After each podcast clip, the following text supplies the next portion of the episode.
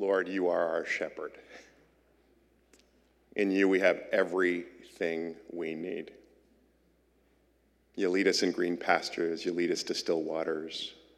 You restore our souls. We pray, would you do that this morning? Would you restore our souls? Lord, you guide us on paths of righteousness for your name's sake. And uh, when we go through dark valleys, uh, we need not be afraid, for you're with us. Your rod and your staff, they comfort us. You even prepare a table before us in the presence of our enemies. And our, you anoint our heads with oil, and our cup, it overflows in you. Surely goodness and mercy and loving kindness will follow us all the days of our lives, and we will dwell in your house, O Lord, forever. Amen. It's, uh, it's truly an honor this morning to have a, a guest with us, Rikk Watts, doctor. Uh, is, uh, is no stranger to us. We've been, he's been to Hillside before, and we're really grateful to have him back.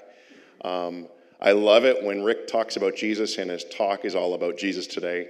And uh, Rikk's uh, no stranger to this region. He has uh, originally from Australia, but has ministered at Regent College for many, many years and was uh, their New Testament professor for 20 years, uh, 96 to 2016. Uh, and uh, I have listened to many of his courses online, not as many in person, but many, many uh, on audio and love. um, and uh, he's married to Katie. He's got two adult children, and he's retired, semi semi retired now lives out in Langley, and we're just really grateful that he's come this morning. Want to just tell you a quick thing. Men, our men's retreat is coming up. Uh, we're partnering with CA Church, and guess who their speaker is? Dr. Rikk Watts. And uh, so, Simon, who you saw, Simon, give a big wave. Uh, is going along with some others. And if you'd like to register, really, you need to do it today. I'd, I'd, encourage you to register today. It's out at Camp Kakwa. They have a great setup there. It's going to be a lot of fun, great connections with other guys, and some good content too. And, and so just really is going to be an inspiring weekend. Um, you can grab a, a card with all the details, all the registration details are the back, or you can go on to CA Church's website and you can register through their website as well. Um, but great, great theme, and uh, would encourage you to do that. Um, one last thing we almost forgot to announce. You'll see gradually, this is our last Sunday for our Easter art exhibit. And uh, so after the service today, if you want to see and, and if you haven't had a chance to ponder some of the items, some of them have already disappeared. But today's the last day, they're coming down this week. So take a look after the service if you'd like to to see some of our exhibit uh, of individuals in our congregation who've produced those pieces of art. Rikk, come on up here. Bless you. Thank you. Can we give him a warm hillside welcome?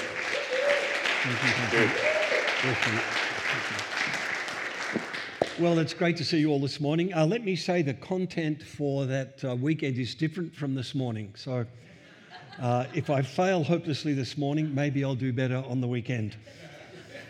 Well, you know, this being the first week after Easter, I've been asked to address the question who was Jesus really? And I need to, need to apologize at the outset 35 to 40 minutes seems like a ridiculously small slice of time to speak about someone without whom the modern world would simply not exist. And yes, even the Chinese Academy of Social Science in Beijing know this. I was there and I heard them say it. And they are hardly right wing religious fundamentalists. Okay? Now, that's not to blame anyone here. If anyone, it's Jesus' own fault.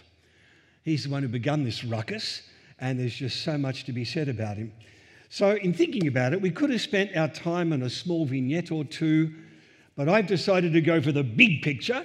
And let me warn you, it will be overwhelming. You will not get everything. But that's the point. Jesus is nothing if not overwhelming. And none of us fully gets him. So, all of that to say, don't worry if you don't get everything. If this sounds like a fire hydrant, right? Something or feels like a fire hydrant. Um, as a colleague of mine used to say, there are cookies on every shelf. and it's being recorded, so if you want to, you can always come back and listen again. In other words, don't get too fussed, don't get frustrated, strap in and let's go. Next slide. Well, even back in the first century, I'm sorry if that, can you read that up there? Yes, you can, okay. Uh, no rabbi got even one biography. Some emperors got two very brief ones, but only Jesus gets four biographies, and they're far longer than anything else around in the first century. That's staggering. We're dealing with the stuff that we actually have, namely these biographies, what we call gospels. Now, we might need some help reading these things because they're first century biographies, not like modern ones, and they're fundamentally Jewish in outlook, even though they're written to the Greco Roman world. Now, we don't know a lot about that kind of stuff, we're not very familiar with it, so we might need some help. Okay, I'm going to try and do that with you this morning. Mark's version, the shortest and probably the first, was once given to a world renowned German classicist, Gunther Zuntz, for his comment. Now, apparently, Gunther knew almost nothing about Christianity, but he did know a lot about the Greco Roman world into which Mark was written. And you can see in front of you, this is what he concluded. This is something very important with a superior purpose, a feeling of otherness, a history, a biography unlike any other. It's about a higher being on his way through the anxious world of human beings and demons. Now, isn't that an interesting description? That's how someone who knows the classical world summarizes the Gospel of Mark. Now, if that sounds a little different from what we're thinking, that probably shows how out of step we are with what was going on in the first century. We need to try and catch up a bit if we can. Now, two points stand out about this, if I can say. First of all, this is a history and it's a biography. So that immediately rules out any suggestions that the Gospels are myths, legends, or fairy tales. You heard that stuff, right? That's a category error. They're not that. Now, that doesn't mean you have to believe the Gospels, but it does mean you've got to assess them in the light of first century histories and biographies as eyewitness accounts. We're going to be doing that as we go through. The second thing to notice this was unlike anything else Gunther had ever read. Mark clearly thought his subject was of unparalleled importance, and not least because of how other Jesus was. Now, that's a bit of an issue for some of us because when I was growing up, Jesus was more like Casper, the friendly Jesus. Right? And that's not what you get in the Gospels. In fact, you can't read the Gospels without being struck by how different and other Jesus is. Now, this is worth pursuing because its implications are enormous. It's not as if there was a whole bunch of people running around doing odd things with Jesus just one among the many. On the contrary, in his Jewish world, it's all pretty much minor variations around the same basic and somewhat ordinary themes. And then, as Gunther noticed, and completely out of left field, there's this otherworldly Jesus who walks untroubled amongst the world of anxious men and demons. That's a really big deal everywhere else in antiquity. You understand, nearly everything Jesus does is without previous parallel. Just think about that. Where does this come from? And that's where the pressing historical question arises. And we don't have to believe in God or spirits or an afterlife or anything like that to answer this question. Who could possibly invent this material when so much of it, whether in isolated bits or in the powerfully coherent gospels that we've actually got, is not what anyone expected, let alone even imagined? You got that? Who could invent this kind of stuff when it's not even part of your peripheral vision? And all of this is written down within living memory of a host of eyewitnesses. Now, I just need to say in parentheses here this is why no one in my professional field would bother wasting time responding to assertions that the Gospels are mere inventions and Jesus never existed. Forgive me, but they presuppose such an obstinate ignorance of so much evidence, you'd be better off trying to reason with an angry fence post. Right? Just don't even bother to go down that road because for such people, obviously, evidence doesn't mean anything. Next slide. Now, over the last 250 years, and yes, I mean 250 years, brilliant academics have put the Gospels through an unimaginably rigorous philosophical and more recent historical ringer. They've really examined these things. And over this period, they've learnt so much more about the acute, uh, acute inadequacies of a philosophical approach. I'm not interested in philosophy. Philosophy is what humans speculate. I'm interested in what actually happened. And that's why, in my field, people are much more concerned now about history, dealing with the Gospels as history. Now, that's going to create some issues because philosophy and theology are bedfellows. And none of that goes on in the New Testament. Because we're not dealing with rational systems, we're dealing with this unique person. And that's why people pay so much attention now to Jesus' first century cultural and social world. We're going to do that. Furthermore, historians will tell us that history is not actually about events, in spite of what you might have learnt. History is about human action. Human action. And the staggering thing about the Gospels is their immensely coherent account of Jesus' extraordinary sense of personal agency. Who the heck is this guy? That's the question that comes through over and over again. Who does this person think he is to say and to do such things? Now, I've wrestled with how to express this profound dissonance with people's experience. And uh, the problem is, you see, some of us are so used to the Gospels, they roll off our backs like water off a duck. Let me assure you, that's definitely not how they struck the earliest eyewitnesses.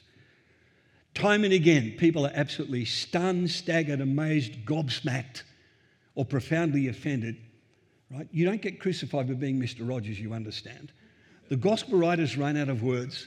And this is one of those moments, I don't mean to offend anyone, but it'd be nice not to be a Christian because non Christians have some wonderful ways of expressing this that we simply can't use, right? They can say what the, and we can't, okay? But they catch the edge of it because that's what this was like, okay? So, can I say to you, folks, if Jesus is some comfortable slipper that you put on to make you feel safe at night, you don't know the Jesus of the Bibles of the scriptures, Gospels, I should say. Right? He's profoundly shocking and he will knock our world sideways in spite of how much we try to compartmentalize him and make him comfortable. And that just might be one of the reasons why he doesn't impact the world in our lives as much as we would like. We've domesticated him, but he will not be that. So, who is this? Now, one of the things that is immediately different if you start looking at ancient biographies and hence the Gospels, is that they have nothing on the inner thought life of the protagonist. Most modern novels talk about what's going on in people's heads. None of that in the Gospels. No one thought like that in antiquity. What matters to them is what is said and done. That's a really important thing to keep in mind. We can think all we like, but what people see and hear is what we say and do. That's what speaks volumes.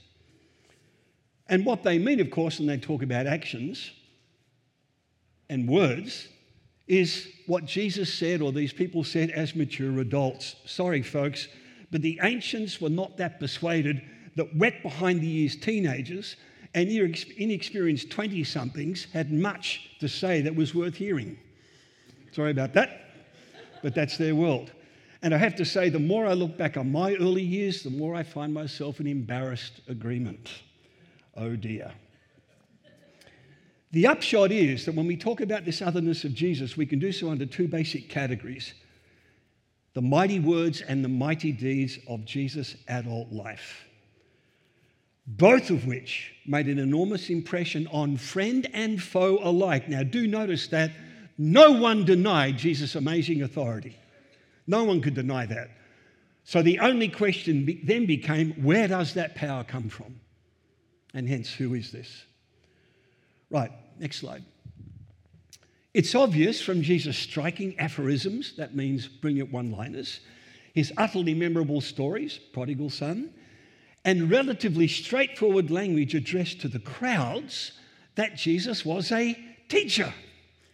And not only that, he was deadly serious about folks remembering what he taught. Now, if you've grown up with the Beatles, like me, hence the grey hair, or their modern descendants, hence the not grey hair, uh, you might be forgiven for thinking that all Jesus spoke about was love. Actually, not so much. His main focus was a very common Jewish concern the kingdom of God, by which he meant Israel's unique God, who was utterly unlike the gods of the nations, exercising his kingship on earth. That's what Jesus was concerned with. Got that? Not going to heaven. Not wearing nighties, playing electric harps, because we're more modern now, right? That wasn't his concern. It's the reign of God upon the earth. It's what Israel's prophets foretold and what many Jews in Jesus' day were looking for. Now, again, you don't have to believe in any of this. But you understand that's not the issue. The historian's job is not to criticize or haughtily dismiss, but first to understand. That's what we're going to do. We're going to try and understand. Now, the problem here is that Jesus' version of the kingdom of God was not at all what anyone was expecting. Now, you're a Jew, and you really care about your history. That's what your scriptures are. And the center of that history is the Exodus, where they get the law, the Torah, given to Moses by God Himself. Every other Jewish teacher in the first century envisaged the kingdom of God as calling people to a more rigorous obedience to the law. There are some Christians who'd be much more comfortable being a first century Jewish rabbi than following Jesus, I think, because they love the law. And there's a certain power that goes with looking down one's nose at those who don't keep it. Anyone know that wonderful feeling? I do, but not you because you're all righteous. The Essenes were the most extreme, summoning Jews to leave everything and come into the desert to live a pure life, reenacting Israel's ancient wilderness sojourn. The Pharisees stayed at home, but they instituted a vast web of extra regulations to build a fence around the law, something we Christians never do, thank you, Lord, to protect Israel from breaking it. And the hope was that if Israel kept the law perfectly for two Sabbaths running, Messiah would come. Who's the Messiah? Their long awaited Davidic king. And with him, God's kingdom. And at last, freedom from the hated, idolatrous people south of the water. I mean, the Romans. Okay? it's okay. I also have a US passport, too. Maybe the people in Whistler will be thinking Australians with some justification. Now, given first century Jews' view of the world, that all makes sense, right? Next slide. Thank you. Jesus, staggeringly, was nothing like this. First, he didn't seem to be much fussed by the Romans, and that would surely raise an eyebrow or two.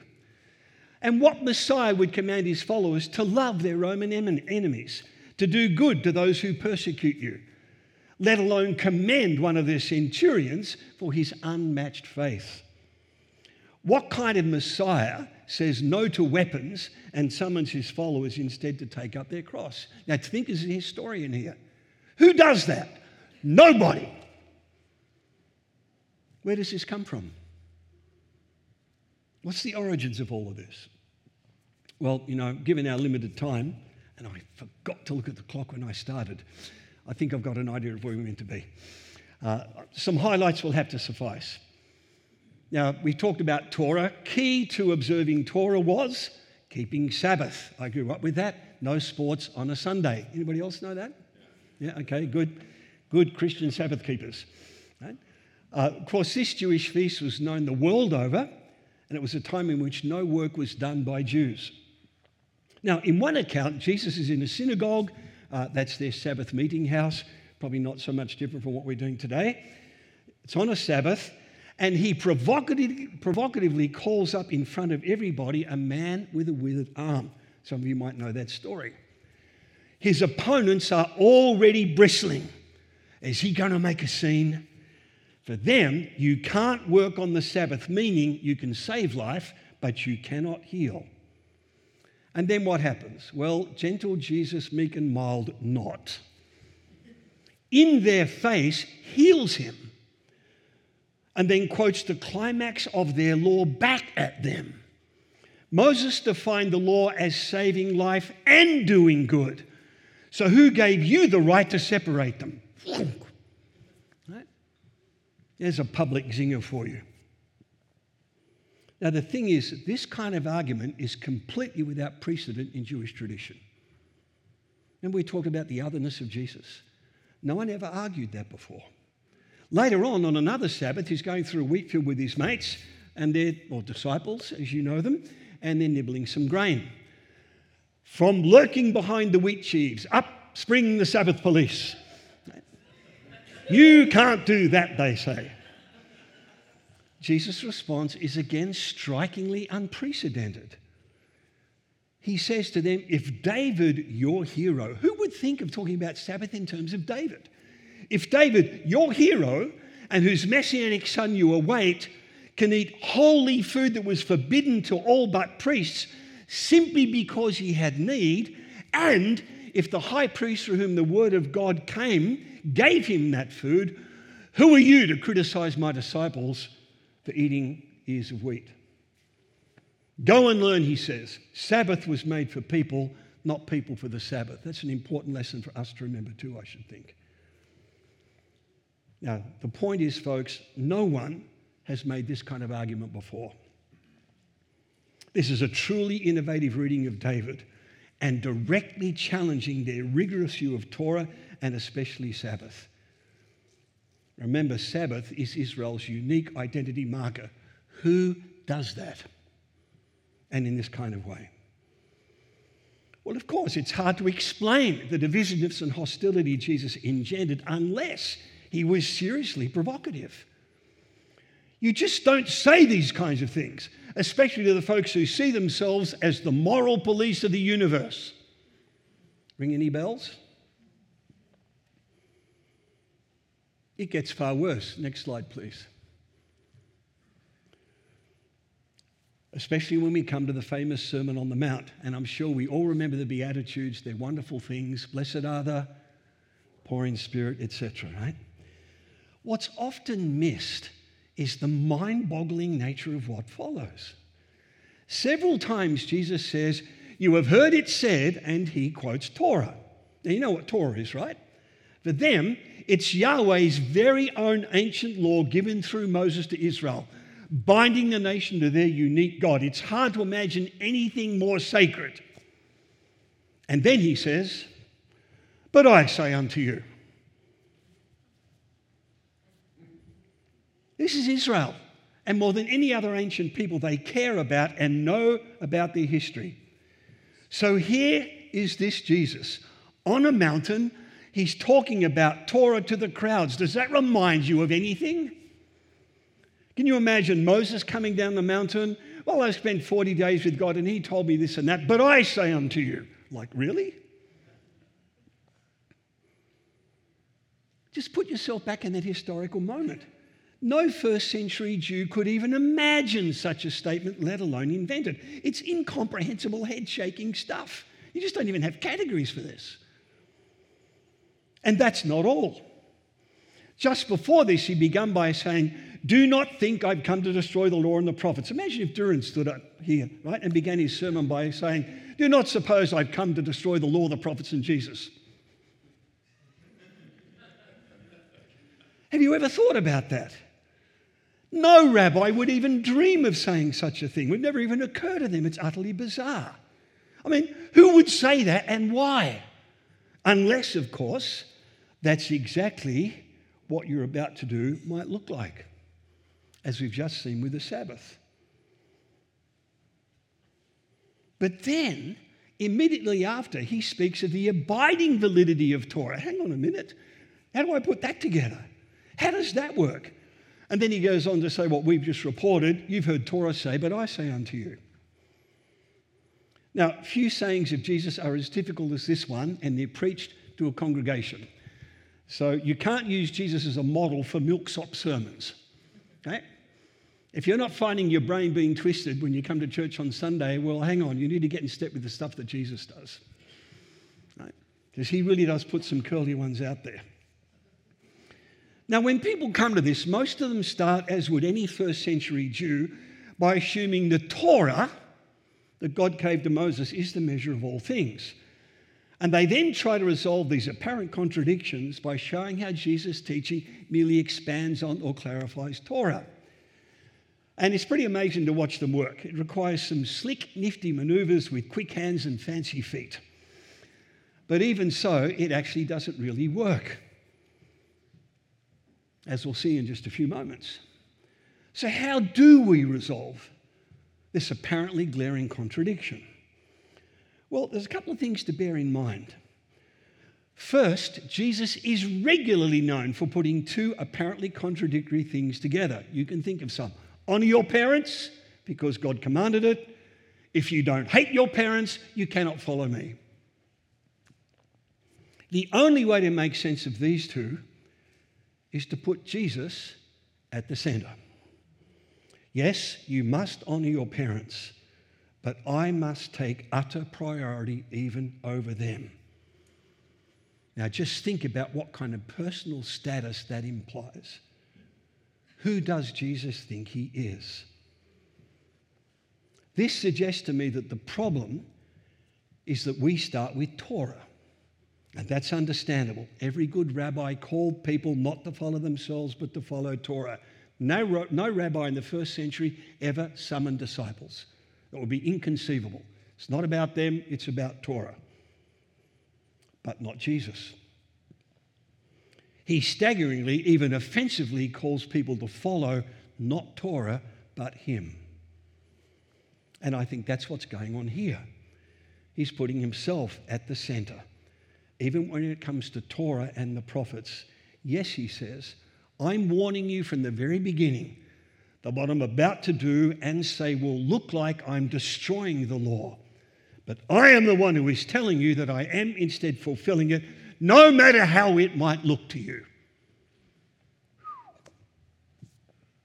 That's a bit eye watering, don't you think? Where in the world does that come from? Who does this guy think he is? Next slide. Now, you can see how this works out. Later, we hear of some Jewish authorities, Pharisees and their legal experts, rebuking Jesus' disciples for not washing their hands before eating. But look at Jesus' response. The first thing is he holds them accountable to the Torah. Right? He holds them accountable. Torah, he says, never required this, which means that you, in inventing new laws and passing over others, demonstrate that your hearts are far from God. Whoa. That's a searing and very public condemnation. He says, if you truly honored God, you take his word very seriously indeed. And folks, that's why as Christians, we don't dare to add new laws. We might think it's being very spiritual to add all these extra things, but from Jesus' point of view, the only reason we do it is because our hearts are far from God. It's one of the reasons I'm a Protestant. Right? Scripture, sola. That's another journey, take another time. And then what does Jesus do? Exactly what he accused them of doing. He then turns to the crowds and says, It's not what goes in that defiles, but what comes out. In flat contradiction of Torah, where God had said to Moses, These things shall be unclean for you. Now, not surprisingly, this is debated, but on my view, Jesus is saying, Yes, you are all accountable to Torah, and I will hold you accountable to it. But as the one who is fulfilling all of this, neither me nor those who follow me are going to be accountable to it. My teaching now takes priority. Just try to imagine that in the first century. I Want to talk about making friends? Later on, a righteous Israelite wants to follow Jesus. Good move. But he asked first to bury his parents, and rightly so. There's a massive amount of Jewish tradition on honoring parents. And a proper burial was so important, it took priority even over saying the Shema. You know it? Hear, O Israel, the Lord our God, the Lord is one. Okay? Shema Yisrael. You know that saying. It's Israel's singularly self defining devotion to Yahweh alone. Right? Burying your parents took priority even over that. And what does Jesus say? Let the dead bury their dead. You come and follow me. What the? Have you thought about that?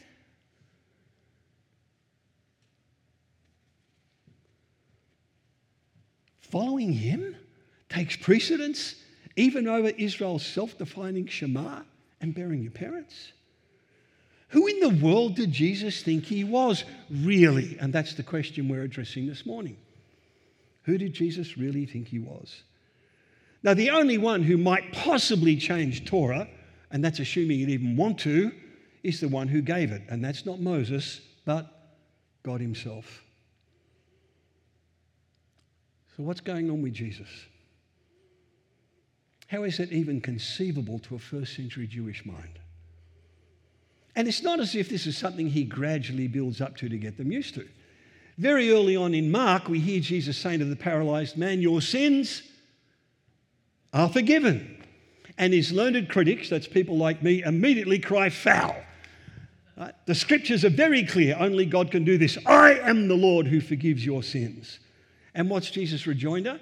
Well, he doesn't sit down and open his computer Bible program. He doesn't have an academic debate. He says, okay, so which is harder? to say your sins are forgiven or rise and walk. And by that he means with some kind of visible outcome. The answer is pretty straightforward. Both are impossible for human beings. You try it. Okay? Again, this is so out of left field. Gunther and Mark were right. We have never seen anything like this before. And this is not just human stuff. What in the world is going on here? And there's a lot more Jesus talks about, which we don't really have time to go into. What first century Jew talks about his individual death as though it will change the world forever? I mean, seriously? So much so that he orchestrates, and yes, he does, he orchestrates his execution in Jerusalem on Passover. Just read the Gospels. He plans this and ensures that it happens. Just think about that.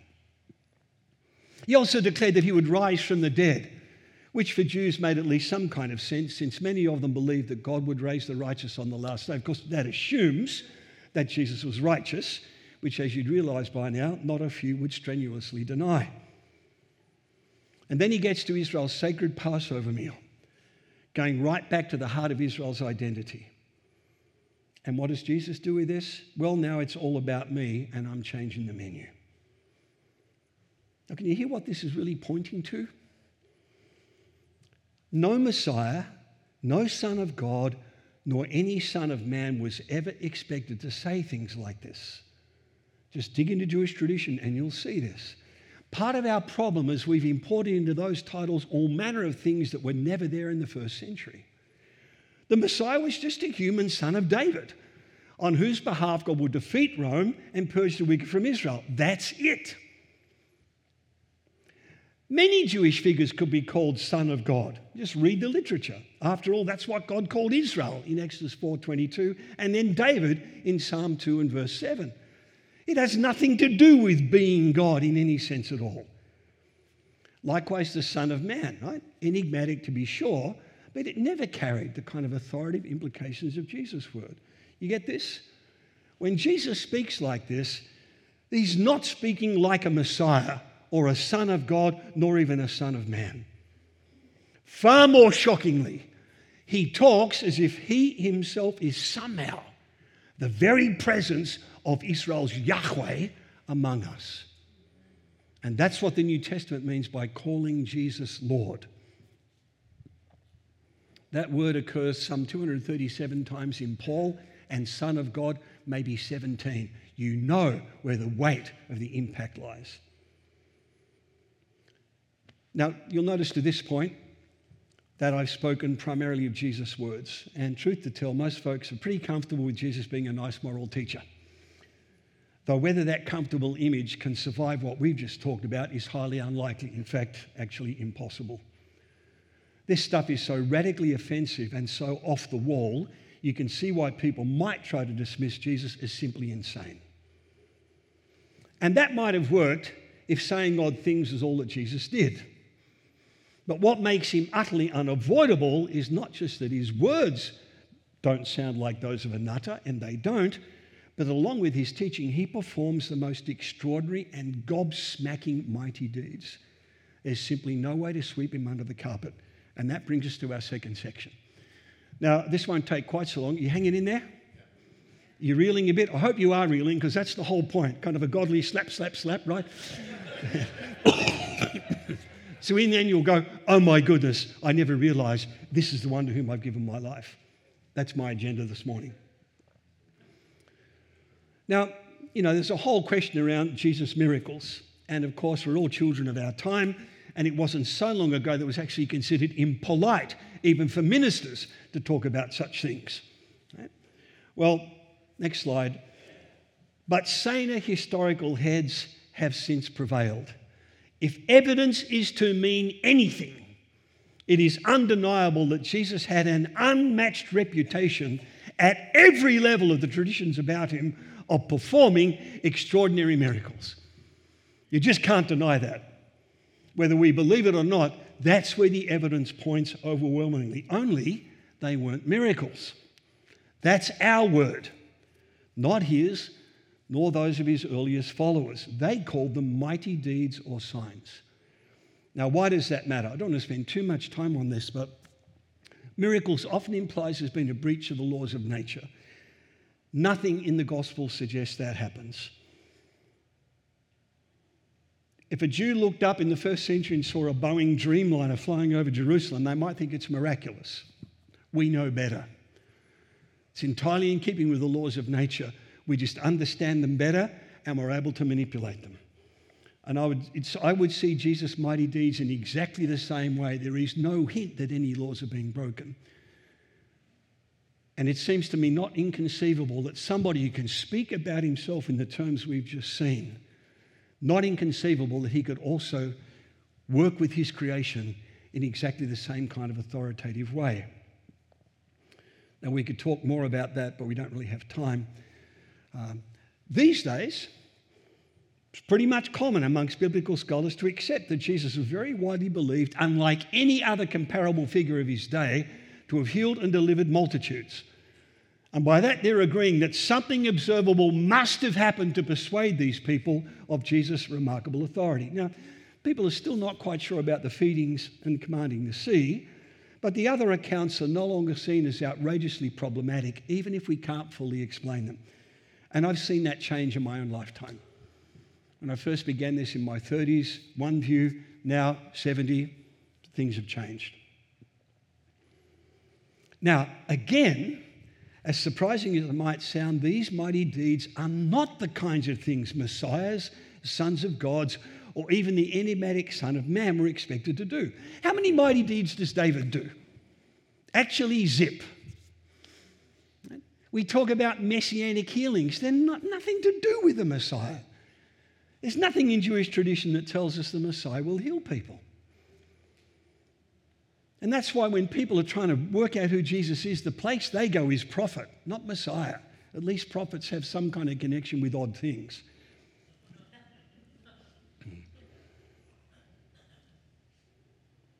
And the interesting thing about all of this is this otherworldliness of which Gunther spoke. Just like Jesus' mighty words regarding Torah, his authoritative mighty deeds also suggest that he saw himself as somehow embodying Yahweh's very presence in all his mighty power among us. This is all about Jesus' very particular sense of personal agency. There's a lot can be said about Jesus' mighty deeds and signs, and we don't really have time to do that either. Just a few quick observations. One thing that stands out when you look at these against the backdrop of first century Jewish and Greco Roman worlds is how peculiarly selective are the Gospels' accounts of Jesus' mighty deeds. Yep, they regularly speak of Jesus healing all or many who came to him, but the particular accounts are much more focused. The specific stories of Jesus' mighty deeds deal with eyes, ears, mouths, limbs, cleansing bodies, enabling people to move and bringing them back to life. No healings of baldness. Sorry. Or five year pregnancies. Yes, that was known in some areas too, or giving gold fillings. Nothing like that. You understand? Here again is the strangest. There's nothing like this particular concentration anywhere in antiquity, which makes me think this goes back to Jesus himself. Very quickly, I think the best explanation is Jesus saw himself as restoring the image of God in humanity. Image language was well understood in antiquity. It referred to the idols of the gods protected in the dark hearts of their great pagan temples, which Israel's scriptures regularly mocked. Why? For having eyes but not seeing, ears but not hearing, mouths but not speaking, etc., etc. And so they concluded were all those who worship them. I think that's what Jesus is doing. He's restoring humanity in God's image. Now, some of you might be thinking, oh, that's Isaiah 35. That's a nice try, except no one in the first century ever read Isaiah 35 as describing physical healing. Jesus is the first one to do that, and it stuns John the Baptist because he's not expecting that either. Hmm. I think it's the same idea behind Jesus casting out unclean spirits. Humans, as God's image, were, according to Jewish scriptures, designed to be indwelt by God's Spirit something Jesus himself promised. If so, his casting out of unclean spirits is in preparation for God's indwelling Holy Spirit, and that too belongs to the image motif. So, all of that stuff together is something that only God Himself can do. And yet, that's what Jesus actually does in front of people. oh, I'm very sorry about that. Some said it thundered. No, it's just me having to deal with my sinuses. Now, of all the spectacular mighty deeds Jesus performed, only one, feeding people in the desert, had any kind of clear antecedent. And in fact, some folks expected this would be a sign repeated in the Messianic age, which may explain why Jesus' feeding is the only sign where people want to make him king. Right? It's the one clear point of contact. But no one had any expectation of someone uh, controlling the sea. That prerogative belonged only to Yahweh himself. And now you understand why the disciples are more terrified of Jesus than they were of the storm. Who the heck is this who tells the sea what to do? Well, baby, that ain't no Messiah. That's no Son of God. There's only one who does this. Ooh. This is all mind blowing. Not only do the Gospels present, present the human Jesus as speaking, but also acting in ways which, according to Israel, only Yahweh, their unique God, could. And there is absolutely nothing in Jewish tradition that would ever prepare them for this happening in a human being before their very eyes. Next slide. Well, there's a whole bunch of other deeds which I'll just list. I am watching the clock, believe it or not.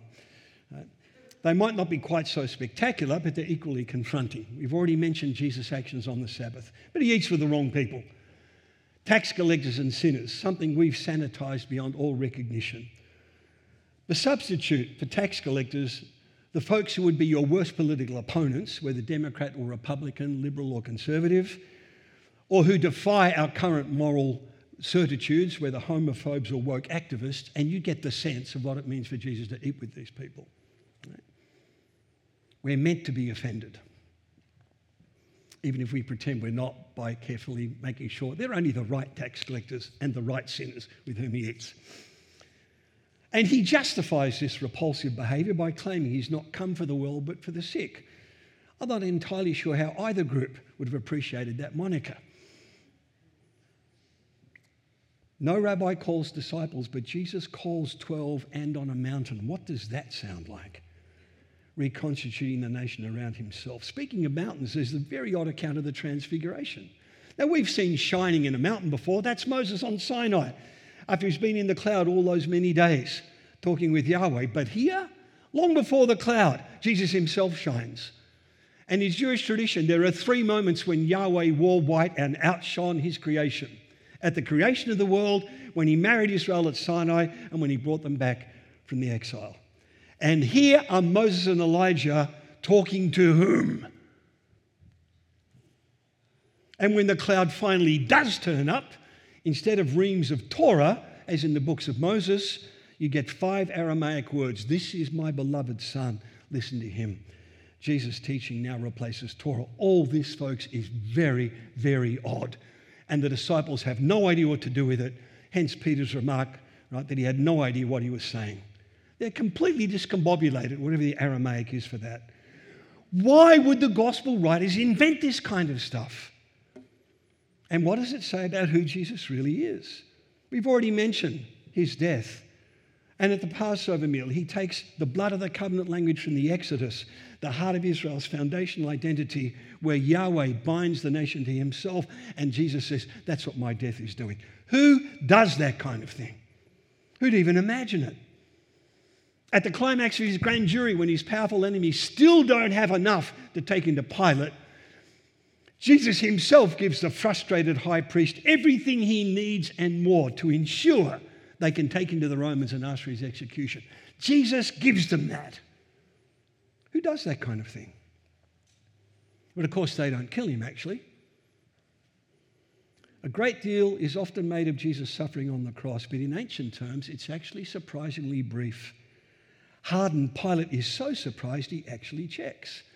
He knows specifically that crucifixions were designed to take days.